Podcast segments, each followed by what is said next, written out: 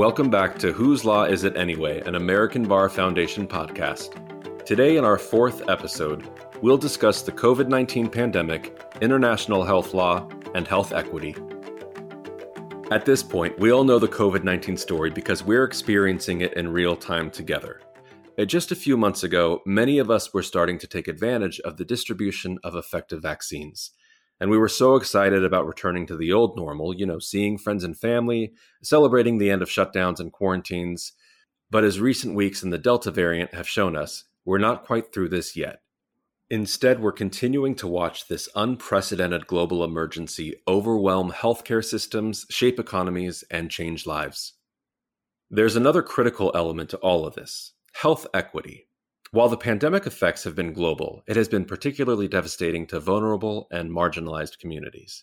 According to the Centers for Disease Control, some social determinants of health have historically prevented racial and ethnic minority groups from having fair opportunities for physical, emotional, and economic health.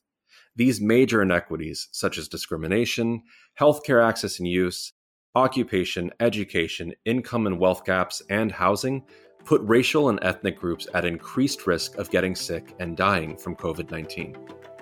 So, how did COVID impact international health governance and health equity around the world?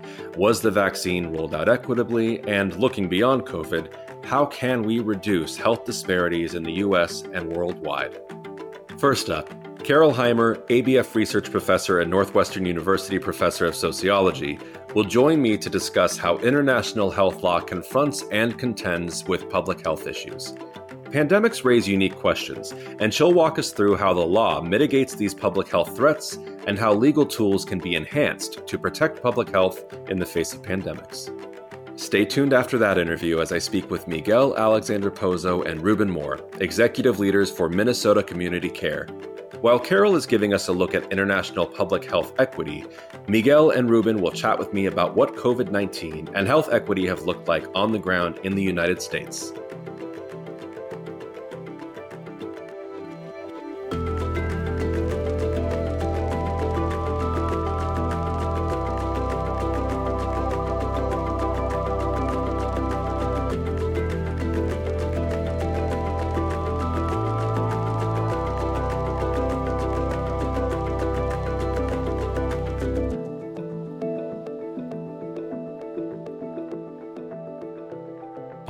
Carol, first of all, thank you for being here. And we've all really survived some technical uh, challenges this morning, afternoon. I can't even keep track. That's how bad the technical challenges were. So, as only you can, please tell me a little bit about your background and your path to being an esteemed research professor. Well, I grew up in Congo. And it's not totally irrelevant to some of the things that I'll talk about because I have more of an understanding of what it's like to live in a very poor country than lots of people would. I went to college at Reed College and then to graduate school at the University of Chicago. I have never taught a class that I think I ever took myself, either as an undergraduate or certainly not as a graduate student. I guess that says something about the kind of weird trajectory that I followed. But several years into my career, I'd been writing stuff about insurance actually. And then I was thinking about what I wanted to do as my next project, and I started thinking about the relationship between the stuff that I had been studying, which was really about shirking and insurance and how it related to issues about trust in the rest of social life. And I decided I wanted to think more deeply about a different point on the continuum, and that was situations where it wasn't a question of whether people were shirking or not, but about whether they were going to take responsibility for something. And so I ended up studying families who had had babies in infant intensive intensive care units and how they came to divide the responsibilities between one or more parents and the grandparents and so forth, and how they tried to induce a high level of responsibility in the staff members, and the staff members in turn tried to induce a high level of responsibility in them. And then after I studied that, well, while I was studying those two infant intensive care units that I did research in, I noticed that they had all of these books with regulations and rules sitting around the infant intensive care units, and the residents were supposed to be reading them all the time. Were they? Yes, well, they were, but it was much more than they could keep up on. And I thought, well, this is really interesting. You know, so what's going on here with all of this production of rules and guidelines? And some of the times these things were hooked to formal law, and some of the times they weren't. And so I decided, okay, this is what I want to study next. And so then I started thinking about what's a good place to study it and decided that HIV was really the right disease to study this kind of legal phenomenon in because it came onto the radar screen of healthcare around the same time as medicine was becoming, as I say, legalized. That is, that people were starting to work very much with an orientation to what the rules and guidelines and actual laws were. But it was also a good place to study the legalization of medicine because it's such a global disease. And a lot of the rules that people working with are transported from one place to another. And so a lot of times it's transported from the US to other parts of the world because the rules follow the money. That people have to use the accounting rules, and if they're involved in clinical trials, they have to use the protocols that are developed in the United States and follow our rules about IRBs and so forth. And there's not all that much attention given to the vast resources that are required to comply with all these rules and the dissonance between the rules and other local cultures and even medical cultures. And so I ended up doing research in two HIV clinics in the US. One was a clinic that had largely insured patients, and one was a clinic that had largely uh, indigent patients, and then three clinics outside the US one in Uganda, one in South Africa, and one in Thailand. And these were three good places to be studying HIV and HIV clinics because of their different relations to the global medical world. I mean, the US, you know, has great pharmaceutical companies and so forth, but let me just say Uganda does not. I mean, they can maybe produce aspirin. And also the governments had different relations to HIV. So, you know, South Africa was basically in denial for a lot of years about the disease. Uganda was on board for acknowledging it and dealing with it and bringing in as many outside resources as possible to deal with it. But also, there were differences in who the disease did affect and was thought to affect. In Thailand, they initially thought, well, this is a problem of sex workers. And so that led to a kind of different orientation about how to control it. So that's how I got to thinking a lot about pandemics and global governance of medicine and so forth. That's incredible. So, in regards to global health law, how did global health law begin? How has it evolved? What does it look like now? I know that you said, you know, the rules sort of follow the money, but was the US always sort of the leader in this, or did it take the position because of the power as a nation to sort of spread these laws throughout the world? How did that happen? Well, first of all, anything global, sad to say, is kind of incoherent in a lot of ways. I mean, so there's really only one thing in global health that reaches the level of treaties and that's the international health regulations. And those have been around for a long time. I mean, the first sanitary conventions were held in, I think it was 1851 or something like that. And, you know, these were around things like cholera and stuff like that. So, you know, no, the US wasn't dominating it. And a lot of global health was actually colonial health, right? And so, and it wasn't oriented to let's figure out how to take care of the world's people. It was instead, let's figure out how to protect the colonial administrators who are off in Uganda. Is a pretty good example. Or Congo, and what we need to do to protect them. And insofar as the international health regulations were worrying about the whole world, they were really worrying about the diseases that might move from poor countries to rich countries, and they were very focused on the balance between trade and shutting down epidemics. And so, in, what's really astonishing about this that lots of people don't realize is that the international health regulations until the 2005 revisions had only three diseases that were required to report on, and that was cholera and yellow fever and plague. I'm not sure whether I got those three right. And there were maybe three others that, you know, weren't quite at the same level. But you know, there's so many more infectious diseases and there's global health problems that aren't infectious diseases, but none of those things were covered by the international health regulations. You said in that happened in 2005 that they expanded that? Yeah, so it was in 2005 that they expanded that. And, you know, in, in some senses, it was partly in response to SARS because SARS, which occurred, you know, one of the previous pandemics, occurred in 2002, 2003. And, you know, there were only about 8,000 cases and, you know, some less than 800 deaths in it. But nevertheless, it was a terrifying event. And one of the things that really became obvious during that period was that the, the requirements for reporting were really, really inadequate. So there was this sort of interesting phenomenon that there was a lot of information floating around, but it wasn't information that the World Health Organization, which is the, you know, the dominant player in all of this, in the global part of it, they weren't able to act on it because uh, the rules said that you could only act on official reports. Before that time, there had been the development of a whole lot of ways of collecting information informally through email based communications among physicians and other kinds of health workers around the world, ProMed Mail, and then GPHIN, which is a web scraping tool that looked for hints of health problems around the world. So there was a lot of information that about SARS having started in China in November of 2002, going into early 2003, long before there was any official report of it. it was four months before there was any official report. And so, you know, as they were revising the international health regulations, they were seeing a really unfortunate example of the failures of the system. But then, you know, it was sort of weird because the norms had changed. So everybody was mad at China for concealing information. But, you know, China was not doing anything that was really counter to the international health regulations because they didn't require reporting on something like that. It wasn't cholera, wasn't plague, wasn't yellow fever.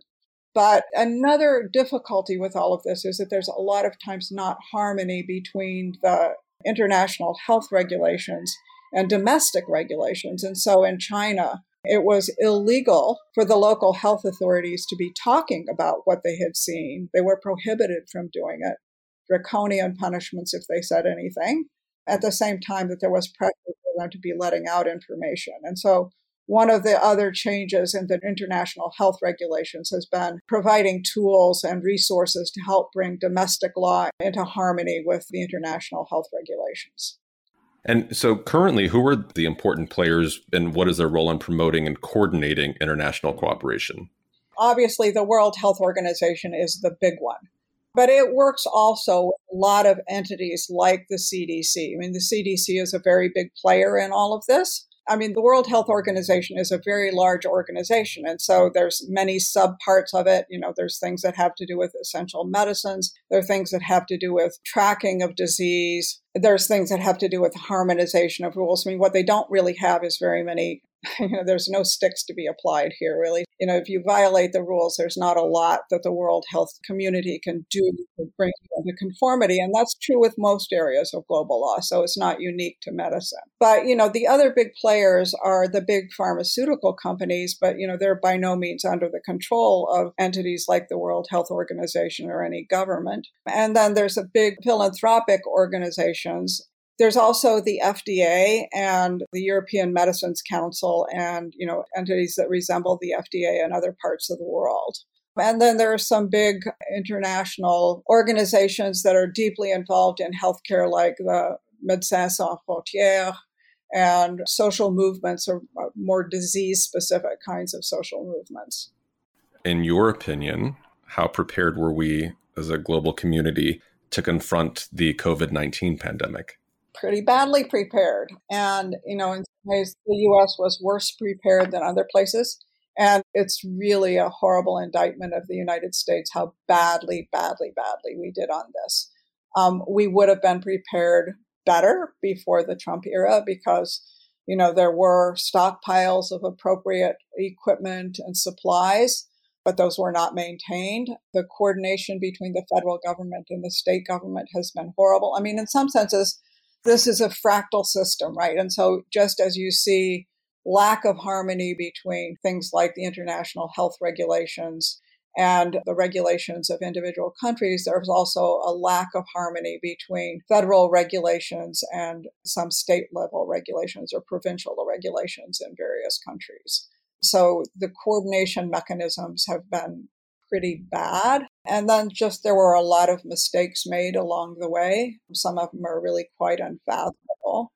And then, of course, there's also the problems of the just very deep shocking inequalities around the world and the selfishness of rich countries. And, you know, the selfishness of rich countries occurs all the way through the system. So if you think about something like an entity like the Gates Foundation, people say, oh, it's wonderful. The Gates Foundation is going to give money for all of these global initiatives. And yet, you know, a lot disproportionate share of the money actually gets spent in Seattle, um, not the place that we probably need it the most. And, you know, the Gates Foundation doesn't really have its finger on the pulse of the world and thinking through what are the most important things to be paying attention to and how to allocate funds. And so I think one of the issues is that, you know, we need better mechanisms for allocating funds, but we also, you know, need rich countries to step up and provide support for the things that it's actually in their interest to do. So one of the things under the international health regulations revision is that the rich countries are supposed to be helping to set up things like laboratory facilities and reporting facilities and testing facilities in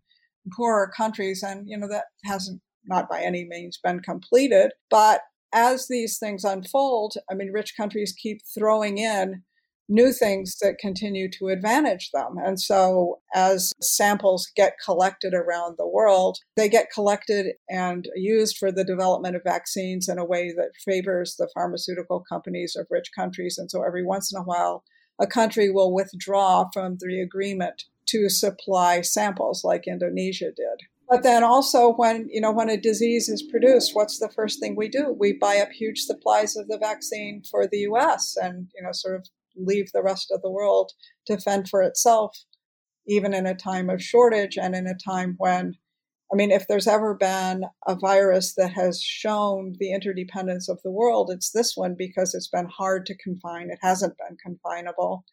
And the production of new variants around the world shows so clearly that we actually need to pay attention to getting the whole world vaccinated that you would think we would do little better than giving away 25 million doses.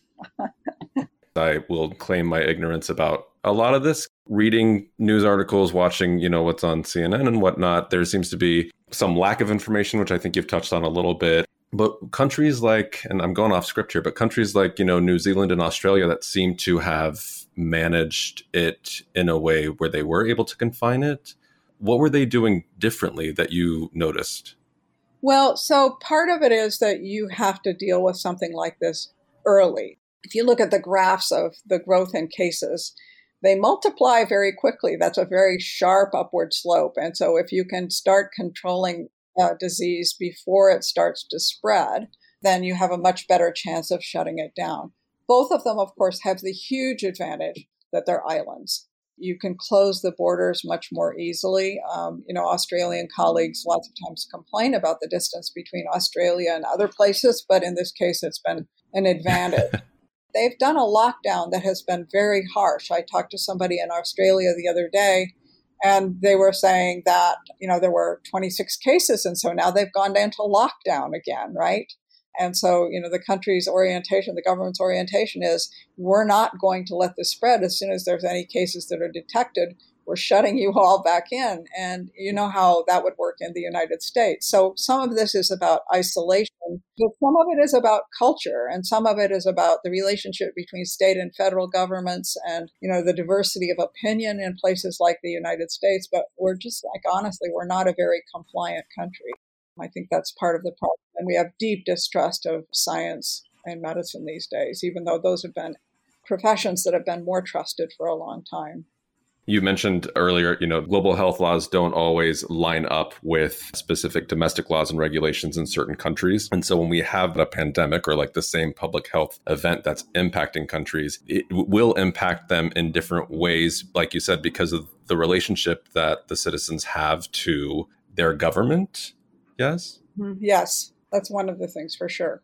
Are there are there other things? Yeah, well, I mean, you know, it's like it's it's a bit of a mystery actually why it is that the pattern of of the distribution of cases of COVID has been what it is around the world because generally, you know, when you have you know awful diseases, they tend to occur with a higher frequency in poor countries than in rich countries, right? And this one is an that. So, you know, it's like if you look at the maps of COVID cases around the world, you know, you keep sitting there saying to yourself, wait, why is it that in Central Africa, they haven't been hit by this. I mean, if you if you compared a map of HIV with a map of COVID, they're stunningly different.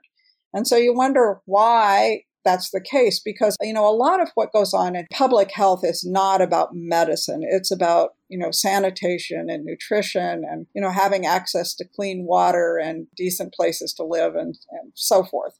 But in this case part of it is apparently that you know since this is not a waterborne disease like say cholera whether you have access to clean water isn't that big a deal here. What matters is whether you know you have enough air blowing through to keep the virus rates and viral levels in the in the air people are breathing in relatively low.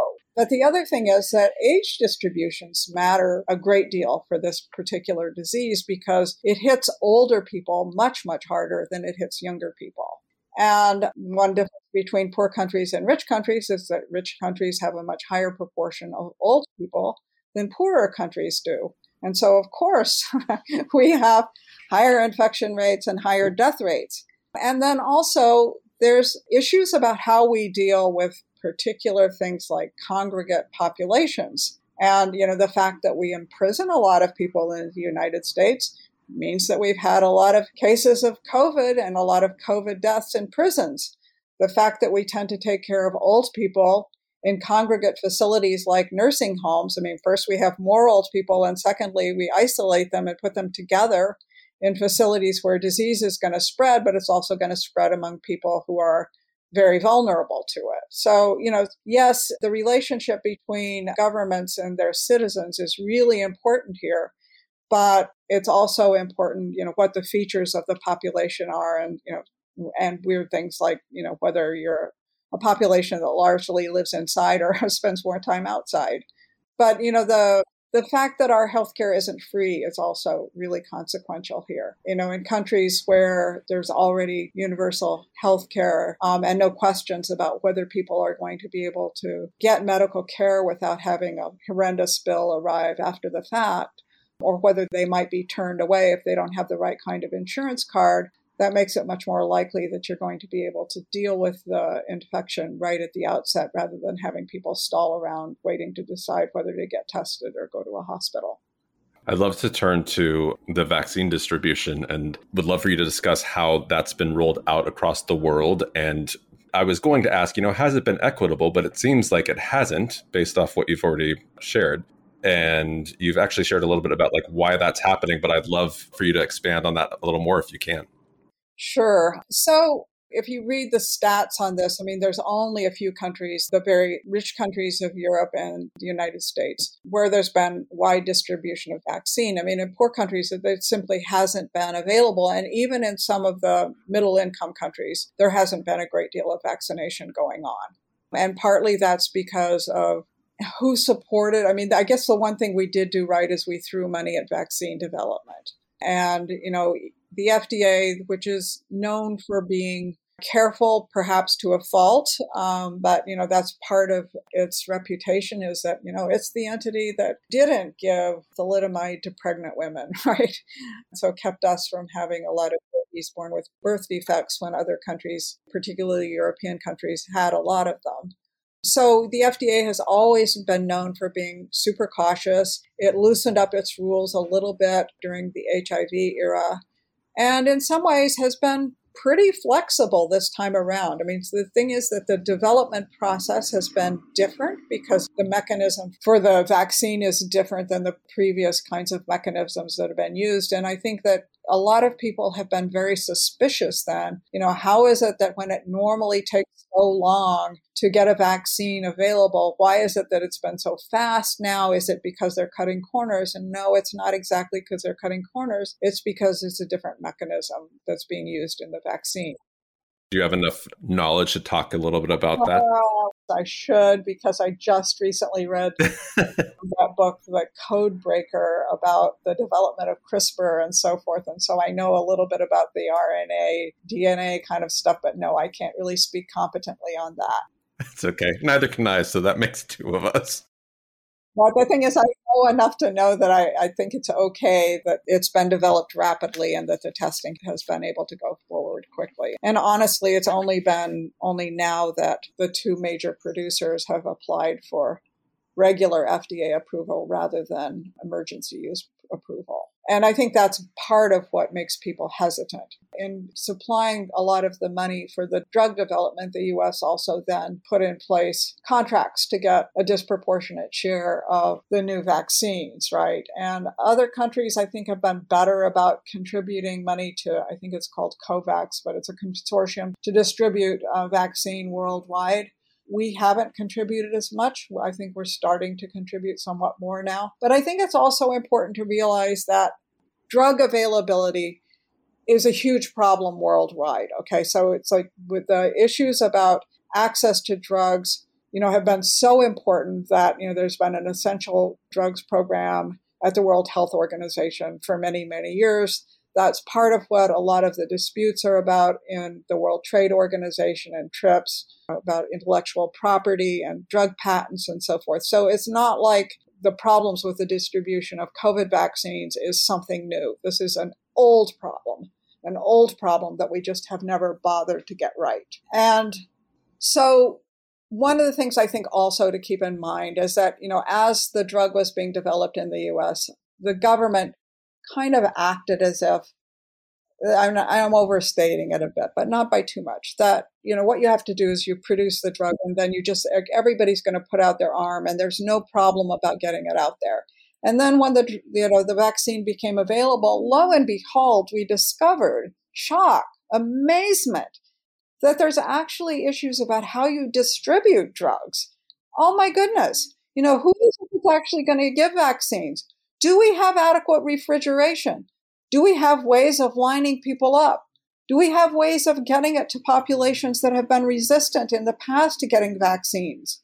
You know, it's like all of these kind of more social sciencey kind of things just had taken a total backseat to the problem of drug production. There's no reason we couldn't have been working on these things simultaneously, but the sort of awe that Americans have for STEM disciplines means I think that they've sort of given short shrift to the equal, uh, maybe not equally, but very serious issues about how you actually get drugs distributed and how you set up administration programs and, you know, how you track side effects and, you know, how you decide what's equitable in the way of distributing between areas of the country or sub areas of the country where everybody's going to line up and put their arms out and the places where um, they're going to be reluctant, but with a little easier accessibility and a little more understanding of their reluctance, we could get people vaccinated.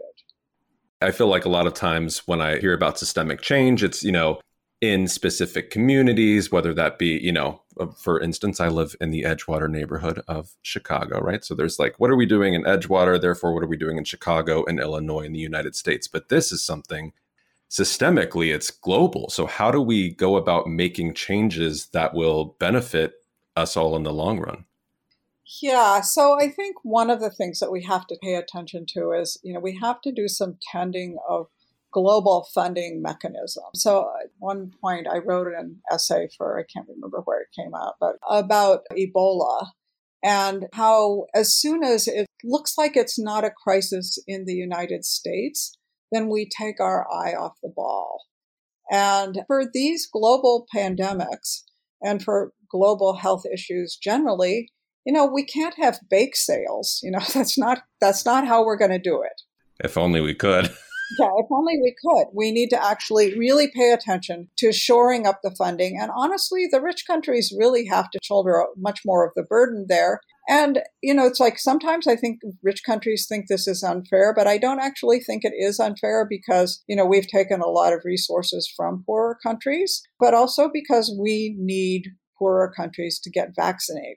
So I think there has to be a lot more attention to creating the kind of global mechanisms that are needed. And so, you know, if you think about things like the International Criminal Court in the US's reluctance to participate in things like that, because, you know, what would happen if some of our armed forces were found to have done something wrong? I mean, this isn't a case where, you know, participation in we should be worrying about participating in global networks to deal with disease because what if our soldiers were found to be doing something wrong? There's no fingers that are going to be pointed here, right? Nobody's going to end up being put in jail over these kinds of things. It's instead that we might conceivably prevent disease. And so, you know, it seems to me that, you know, yes, it's going to cost money, but it really is a win win situation. So I think that we have to move away from our isolationism on these things. You know, and if you look at the sort of core hearts of the United States government, I mean, they have helped a lot with this. I mean, the CDC has laboratories all over the world, and there's a lot of consortia and working together to fund things and putting together resources and tracking information together. But there are also places where we've really fallen down, where we've, you know, let the drug companies charge rates that are inappropriate, where we have let the rules be created in a way that favor pharmaceuticals, where we haven't done enough to sort of think about what the needs are and the cultural patterns are in other countries so that we don't try to impose rules that are inappropriate. I mean, so, you know, it's like, I mean, here's a sort of silly little example. And this happened in Chicago, and one of my students told me about it just the other day. So, before we all in the US got on board with mask wearing, one of my students was at a meeting in Chinatown in Chicago where somebody from the CDC was lecturing the largely Asian attendees at this meeting about how silly it was of them to be wearing masks. And then we all came to accept that actually, you know, the practice of wearing masks was something that was a really good idea. But, you know, if we had been a little more humble about that in the first place, we might have gotten there a little faster. And it's crazy to me, you know, we've done these interviews now three times, and this is one that, I mean, you know, we are living in it right now. Like everything you're talking about is so pertinent to what is happening right now that it's just sort of blowing my mind to have you verbalize things that I think I have seen or felt, you know, just happening around. Well, in some ways, I would be better equipped to talk about this, say, like next November or something, because I have to write an essay for the annual review of law and social science on pandemics and international law. and I haven't written it yet, unfortunately. Great. So then you and I can talk in December. okay. next year. All right. All right. we'll put it on the books again. But two last things. This is something that I read, so that's totally separate. If you don't want to answer it, don't answer it. You know, I read that officials are still trying to determine how COVID actually began spreading. And I think the two leading theories they said were the zoonotic transmission or a lab leak, but that the country possibly responsible will not disclose certain information. And I'm wondering, like, how does that? I mean, obviously, I, I, feel like I can guess about how that would impede, you know, research and science, but are there global laws to sort of demand that information to prevent things like this happening in the future? Well, you know, that's a that's a very good question and I don't think there's a clear answer to it. So China has been pretty cooperative compared with in the past. Okay, so remember I said with SARS it was 4 months before any information came out. It was much much briefer this time around. But there is that question of the origins, right? So in with SARS it was pretty clearly in the wet markets in Guangdong. I mean, I'm probably butchering that province name. But in this case, Wuhan, you know, it's like it's a thousand miles from the main caves where the bats with coronavirus are. At least that's what I've read. And so that's one suspicious point. And there's some suspicious points about how you know, there didn't seem to be any sort of intermediate kinds of genetic transformations that you would expect, but instead it emerged just suddenly, boom, here we have this very infectious, very deadly disease. And since the, nobody's been able to sort of trace the kind of precursor modifications those two things are the things i think that make people wonder about the lab and the fact that you know the chinese have been unwilling to share some of the very earliest samples. I, I, think that's what the point is. But you know it's an important question and it's an important question partly because it's a terrifying thought if a lab mistake can lead to an epidemic a pandemic on this scale right? Yeah.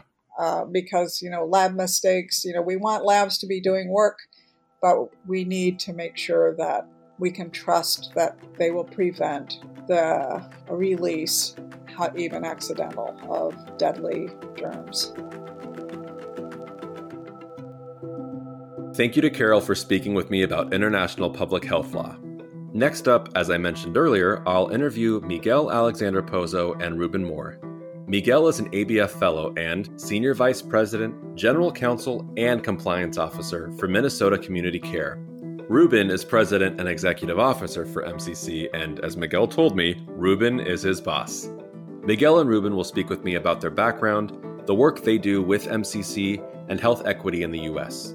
They'll also share some critical lessons learned that might support systemic change in confronting pandemics in the future. So now we've got Miguel and Ruben joining us. And Miguel, I understand that you just joined Minnesota Community Care as Senior Vice President, General Counsel, and Compliance Officer. So, congratulations. Can you tell us a little bit about your path to this position? Thanks so much, Matt. I really appreciate the opportunity to be with you this afternoon. Ruben and I are excited about our conversation. I've been a law firm partner, board member, bar association leader for 20 years, and during that time, I've devoted myself to dealing with healthcare disparities, educational access, and social justice issues. In particular, during the last 18 months or so, I had the privilege of working with Ruben Moore at Minnesota Community Care as their outside general counsel. And during that time, I got to know the organization, really got uh, enamored with their mission and their focus on advancing the interests of the community. And I was delighted to be invited to join the organization on June 1. It's, it's really been a highlight of my career to be able to join this outstanding team of professionals and the leadership team here at Minnesota Community Care. And you really mean that. You're not just saying that because Ruben, your boss, as he was introduced to me, is there. No, I actually mean it. I actually like Ruben a lot. I left my job at the firm to come join him because he's a visionary leader, and the work that we're doing every day in the trenches is not easy work. It's really one patient at a time, and it takes a lot of foresight, but also a willingness to roll up your sleeves. And he does that day in and day out, as does the rest of the leadership team. So I'm, I'm really excited to be here. Amazing. And Ruben, now that you've been talked up so much, can you please share a little bit about your background? Uh, you know, I've been uh, so fortunate to have had the opportunity to be a part of Minnesota Community Care for the last four years.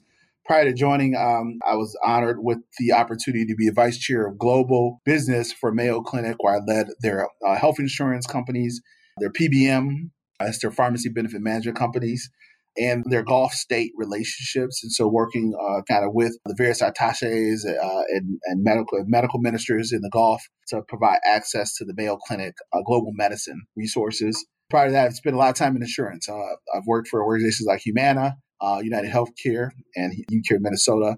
But most importantly, I, I've been in community trying to do my best to help improve a healthcare system that has been historically fragmented. And can you talk a little bit, you know, about Minnesota Community Care as an organization? What does it do for, you know, somebody like me who's just hearing about it, the people who are listening? What do they need to know? Minnesota Community Care is one of the 1,400 federally qualified health centers across the country who serve about 30 million Americans. We are a part of this country's largest safety net and primary care network. And at the root of our mission is really healthcare for all. We're here to break down barriers, provide zero barrier access to healthcare for anyone in any community. It's all about understanding what folks need in communities who've been historically marginalized, set back, may have economic or financial challenges, but giving them the opportunity to experience a healthcare solution that's built around them. Our board is 51% patients. And so everything we do is centered around our communities. And so we think about uh, linguistically competent, culturally competent care, uh, designing programs that are targeted specifically to impact special populations like our Healthcare for the Homeless mission. Those are all the many things we do to serve the 40,000 Minnesotans we get a chance to impact. That's incredible shifting to a broader view and whichever of you feels like you want to take on this big question you know i want to ask you about healthcare and health law in the united states through the lens of the covid-19 pandemic and you can say sort of your professional opinion or your personal opinion on how prepared you believe we were to confront the pandemic Ruben's going to take that first from a medical perspective or from a healthcare perspective, and then I'll chime in from a legal perspective. Great. Yeah, I could say that the country although aware in terms of, hey, we know the world has pandemics, we've experienced pandemics in the past. In the modern healthcare structure, we really weren't ready, right? We didn't have the proper integrations, the proper centralized set of protocols and standard operating procedures or federal policies to really implement a comprehensive plan across the country. We ended up responding in a fragmented approach. I think every American, at least from a United States standpoint, really felt that. The Republic of the United States, it allowed every state to have its own authority. And so the true tension, you know, between a state authority and federal authority became very prominent. And you really saw the, the holes in our healthcare system and how you have this public resource, this public utility, this public good that really is here for everyone, trying to be integrated into a large and complex capitalist structure, federal and state authority structure, and it really failed. Luckily, at the heart of healthcare are humans, and our humans really picked it up. And we've done a really good job of where policies didn't exist. We tried to create policies. We have amazing governors who tried to fill the gap where solutions and resources did not exist, we tried to tie them together. And we've done it temporarily during COVID. I think we need to do a lot more work from a legal standpoint, a lot more work from a system standpoint, a lot more work from a data integration standpoint, and from a human service standpoint to be better prepared for any pandemic that shall come in the future. Yeah, and I think from a legal perspective, we found ourselves really trying to keep up. The law was not prepared to deal with all the various issues that we were presented with both from working from home to employees crossing state lines to what do you do with employees that get sick with COVID in the middle of the pandemic. So there was a myriad of issues that were coming up at a really fast pace.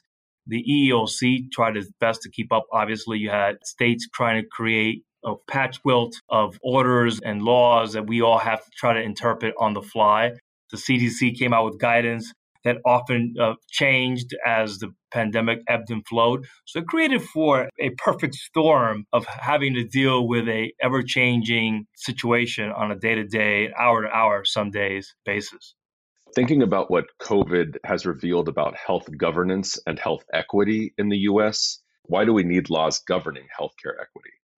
Well, this is one of Ruben's favorite topics, right? I'll tee it up this way by saying when you have a community that's historically marginalized, underserved, under provided for. And when you have people that are living in a situation where they can't get access, much less get preventative care, then you layer on top of that a pandemic, you further victimize a community that's been victimized for decades. And it creates a perfect storm that we're going to take years and years and years to recover from if we ever can effectively recover from it. Ruben, what do you think? FQHCs have been around more than 50 years. Our institution is 52 years old. In the onset, we created community health institutions, we did it as a complement to the civil rights social movement. And what we found is in our countries, we looked in rural areas, because the way healthcare had become industrialized, it became a market based industry. And so it became an industry built for those who could pay for it. And capitalism is, is good in some respects, but really hard when you have a public utility like healthcare. And so when the FQHCs were, federally qualified health centers were designed to kind of offer a counterbalance to say that everyone still needs to have access to healthcare, even if they can't afford it or they're not located in areas where you see a high density of healthcare resources. And so, why do we need laws to help govern and shape health equity in our country? Like we've seen in some of the great legal passages or laws passed around affirmative action, some of the great Roe versus Wade. We can go down the list of integration of our schools. We needed a political instrument, a, legal instrument to help guide the country toward being more just. And health equity is about justice, right? We want to ensure that everyone has access to a specific set of resources. We can't rely upon the capitalistic marketplace to do it in a way that really addresses the need for public good. And so the law must be in effect. But it's hard. What is health equity? What should it look like? Who is it for? Those are still a lot of questions we need to answer as we look at being much more intentional about designing laws, practices, and in federal policy, federal and state policies that can help us improve healthcare inequities in our country. It's a great segue to the sort of second question I had around this, which was Are there disparities that we have not addressed yet regarding all of these things? Absolutely. I think that, you know, uh, one of the things COVID really showed us is that it illuminated those disparities that were easy to see. Uh, if we look at healthcare, so healthcare access, folks who were specifically vulnerable to a respiratory disease, really easy for the country to see that. But healthcare is beyond just a respiratory disease. Why do they have a respiratory disease? Do we have a lot of lead based paint in communities? What is their pollution control policies and practices? How does that impact high dense communities and cities where you have a lot of cars and other factors that impact the, the environment and, of course, impacts the environmental health of communities? All these factors play in to the deeper questions we need to explore. Yeah, Matt. And by the way, so so when you talked about what do you need laws, is because anytime you want to remove barriers, you have to do that through the legal system, right? That's been shown time and time again in our country. And it's interesting, Ruben talked about the social justice aspect of health equity and health equity issues and eliminating disparities. If you think about what happened during the pandemic, we had the pandemic happening at the same time that we had the social justice issues associated with the George Floyd murder that happened here in Minnesota. Mm-hmm. So you have all of these convergence of events coming together to really bring a magnifying glass around all these issues. And they're interrelated. And it's now because of the focus, the laser like focus, that so many different institutions and people, politicians and others are focusing on these issues that we see a glimmer of hope that we will start to make traction around starting to make some long lasting systematic change. Whether that will actually occur or not is yet to be seen, but you have people's attention and now the key is to make sure that, that attention gets down to the granular level, becomes action that's, that's sustainable for the long term. That system change has to contemplate the social determinants of health. And I think that as a country, we are behind in every key measure as compared to our other westernized, highly developed countries in terms of dollar for dollar spend on health outcomes. We lag. We spend more on healthcare with much worse outcomes because we don't address the social determinants of health. And Miguel, there's something that you just said. You know, you mentioned that laws have to be in place to remove barriers. And I feel like there's lots of conversations about how certain laws that are in place create barriers. So, how do you reconcile those two ideologies around, in particular, health governance?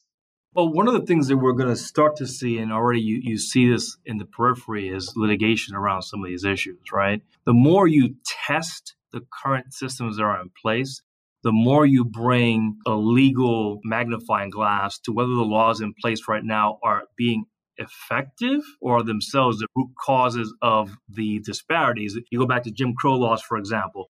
You're going to start to now, as you test these laws, start to see whether or not these laws need to be modified and whether they are in the current 21st century world that we live in, continuing to be in a way that's harmful, keeping people suppressed that have been historically suppressed, whether the laws themselves are the problem or whether the laws need to be modified in a way that comes into reality that we're faced with in our communities today. So the legal system as it stands has to continue to test the laws that are in place, and those laws either need to be reformed, modified, or new ones implemented as is appropriate. You know, I love the look at the laws. One of the things that the pandemic, coupled with uh, the racial inequities in our country, which create, uh, and of course, was exacerbated by COVID, is that it exposed, as the Jim Crow legal structure did, it exposed the key tensions between the state's authority and the federal authorities, right? Uh, if you looked at what happened in COVID, can New York shut down? Can New York shut down? Can they not shut down? And is that right for its citizens? And look at Jim Crow. Can Alabama hold its citizens? Can they do it or not? And so I think that what we're seeing is that there is a need for more federal influence on the national landscape, right? On the law of the land. And I think that hopefully our country, and I know we're a republic, a federation, will begin to see and accept a stronger influence from the federal level amongst our state authorities. And Matt, to round out the answer I was giving you earlier, I mean, the, the, key here, I think, is that Congress needs to act, right? If you're going to dismantle this patch quilt of laws that invariably continue to disenfranchise people and continue to promote some of the inequities that we see in healthcare, you're going to have to have Congress act ultimately if they're going to have meaningful, robust, and standing change that removes the barriers that we've been talking about. There's an absence of congressional authority. We talked about what laws are in place and whether they're part of the problem. Well, part of the problem is that there's no federal law that addresses these issues in a meaningful way. Thank you for answering that. Turning to vaccine distribution, can you reflect on how that's been rolled out and if you think it's been equitable? And if not, why not? You know, I want to commend the experience in our state in terms of vaccine distribution. Our governor and lieutenant governor, Governor Walz and Governor Flanagan, did a wonderful job of ensuring that the vaccine was distributed equity. The first phase of the vaccination program was hard for the whole country. We chose to vaccinate the elder of us first. That could have been done in a different way. We could have possibly chose to vaccinate the sick first or those most vulnerable. That was probably the only challenge. After that, the country got it right, right? We, we began to think in waves about how do we vaccinate folks based on key life stages, key populations, and we did we did our best to do it. The challenge is that we don't know enough about our own populations. And do they want to be vaccinated? Do, do Americans want to be vaccinated? Why are we hesitant? Do we distrust the larger system? And can you legally enforce, right, folks to participate in any form of vaccination program without a true FDA approval or any true confidence in the current vaccination program? So it was, uh, I could tell it was done well, uh, but we got a lot of work we need to consider as we look to deepen the vaccination impact in key communities.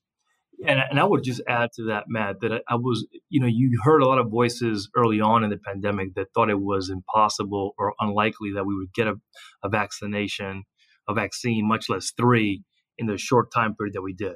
Obviously, all the various professionals and people that worked so diligently to make that a reality are to be commended for that. What, what was unforeseeable, depending on who you ask, was the politicization of the process um, that we all saw in, in the aftermath of the vaccines hitting hitting the marketplace. But I think overall, as Ruben points out, there, there was a lot of work that was done that was meaningful. Messaging is an area of improvement. Um, education is an area of improvement. People have hesitancy for a variety of reasons. I think we're still learning about how to best address the various levels of hesitancy that exist. Some for historical reasons, others for other reasons we won't get into on this uh, conversation.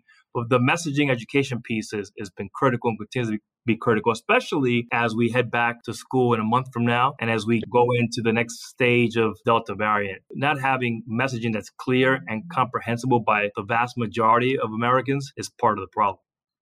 What does the future of medicine and health law, you know, in a post-COVID world look like based on what you both have learned and are experiencing? I'll give Ruben the first word and then I'll chime in in a moment.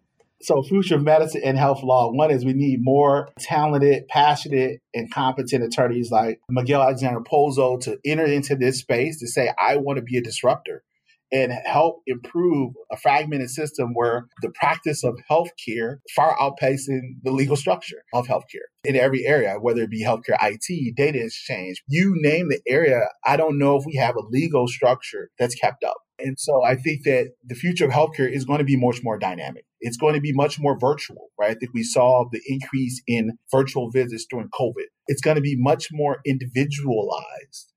It's going to be much more portable. Uh, and so all these things will require us to be much more thoughtful about our legal practices at state, federal, and even as an employer level, right? To keep up. Yeah, and I think, you know, one of the things, Matt, that's important to me and that resonates is that the ABF, the American Bar Foundation, should be applauded for the work that it's been doing, is continuing to do in this space, and the ABA as well. Continuing to shed light on these issues, shining a flashlight on these issues is going to be critical if we're going to evolve in a way that's meaningful for the vast majority of us. I think getting reasonable minds around the table, getting us to focus critically on these issues is going to continue to be uh, important facet of what happens next. I think one of the things that's going to be very challenging from a legal perspective is what happens in the fall. You know, you're going to continue to have issues about employees returning to the workplace. What does that look like? Hybrid work models, working from home, employees who are now being asked to not show up unless they have a vaccination card. You know, the, the, all these issues are going to create challenges for our legal system and they're going to keep lawyers on both sides of the V very busy in the coming weeks and months as we start to figure out what this new normal is uh, when we all get back to work. If people want to take action or learn more, where should they look? What do you recommend they research or Google or places to visit?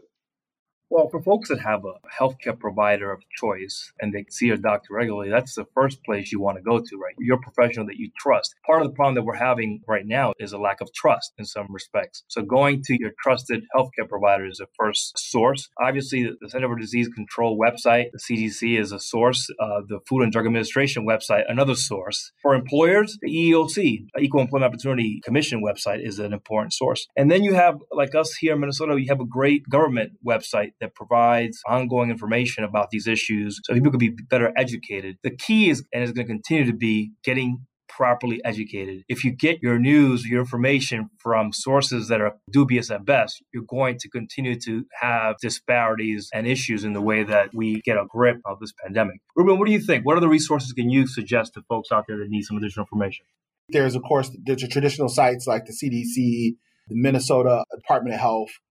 Um, I think that depending on who's accessing the information, if I'm a consumer, you know, I think those are some good start points for consumers. But I think there's many different social service organizations that have a better relationship with communities that may be key in that, right? So organizations like Catholic Charities, you know, we can't forget about the United Way, all these organizations, you know, American Lung Association, all these organizations are being thoughtful about how to help people better understand how they can navigate the healthcare system, especially in COVID. We have to trust our traditional healthcare system. I don't know how we get through this hurdle, but we got to trust the Mayo Clinics. We got to trust the United Health Groups again to be those key conduits as well. There's a plethora of resources. It's really finding the resources that matter most and connect best with those consumers. Employers need to invest. As an employer, you need to invest in building your resources that can help your employee populations and help your institution navigate. And then states and governments need to do the same. And this is the last question because, you know, I'm a Pisces and I'm a creative and I studied psychology. So I'm always concerned about people's feelings. So why do people need to care about this? Look, on a human level, I mean, you can point around any room where there's more than two people, and everybody in the room can point to or talk about somebody that has passed away in the last year. I've lost a number of people that I know that were close to me to the pandemic. So we should all care on a human level because we're losing people, whether you agree or not with mask wearing and what have you, and you get into the political aspects of it. The fact of the matter is the pandemic is killing people. And so we should care on a human level because people that we care about, our loved ones, are passing away. And in many instances, you can't even be at their bedside to, to say goodbye. So that's one reason. There are a whole host of other reasons that would take us a long time, but that's one reason. Room, what do you think? Healthcare is so interconnected in our society, in our social construct, in our economy, that if we don't get this right, we impact our ability to produce new products, right? If you look at the labor market effects, you look at the effects on education, look at the effects on housing. We're, we're talking actively now about a rent moratorium expiring. We have to get this right. And it is a health concern, right? I think that as a world, do we want us to be spinning year over year around every new pandemic, every new variant of COVID? Uh, if we have to wear a mask, if we have to get vaccinated, whatever we can do to help stabilize our world, it'll be better for all of us. And its interconnections can be catastrophic if we don't do the right thing. The sort of basic biological work that people have to do, you know, creating medicines and treating people, that's really important. But we also have to have the legal and social frameworks to make it possible to get vaccines into arms for people to trust the information that they're getting about ways of protecting themselves. Thank you to our guests, Carol Heimer, Miguel Alexander Pozo, and Ruben Moore. And of course, thank you for joining us for the 400th episode. Just kidding, it's only the fourth of Whose Law Is It Anyway? An American Bar Foundation podcast. This podcast was expertly produced by Whitney Peterson, Chrisana Tennyson, with associate producers Devin Johnson and Natalie Shoup. And I'm your host, Matthew Martinez Hannon. We'll see you, or you'll hear us, on the next episode, where we'll be covering race and gender in legal academia and legal profession. And this one is not to be missed. Subscribe to the show on Apple Podcasts, Spotify, or anywhere else you get your podcasts, such as those dusty crystals on your dresser. Also, if you've enjoyed what you've heard so far, please rate us and or leave a review. And if you haven't enjoyed what you've heard so far, I'm totally open to constructive criticism. In the meantime, if you'd like to learn more about the ABF, visit us online at AmericanBarFoundation.org or follow us on social media on Twitter at ABF Research and on Facebook and Instagram at American Bar Foundation. Until next time, be well.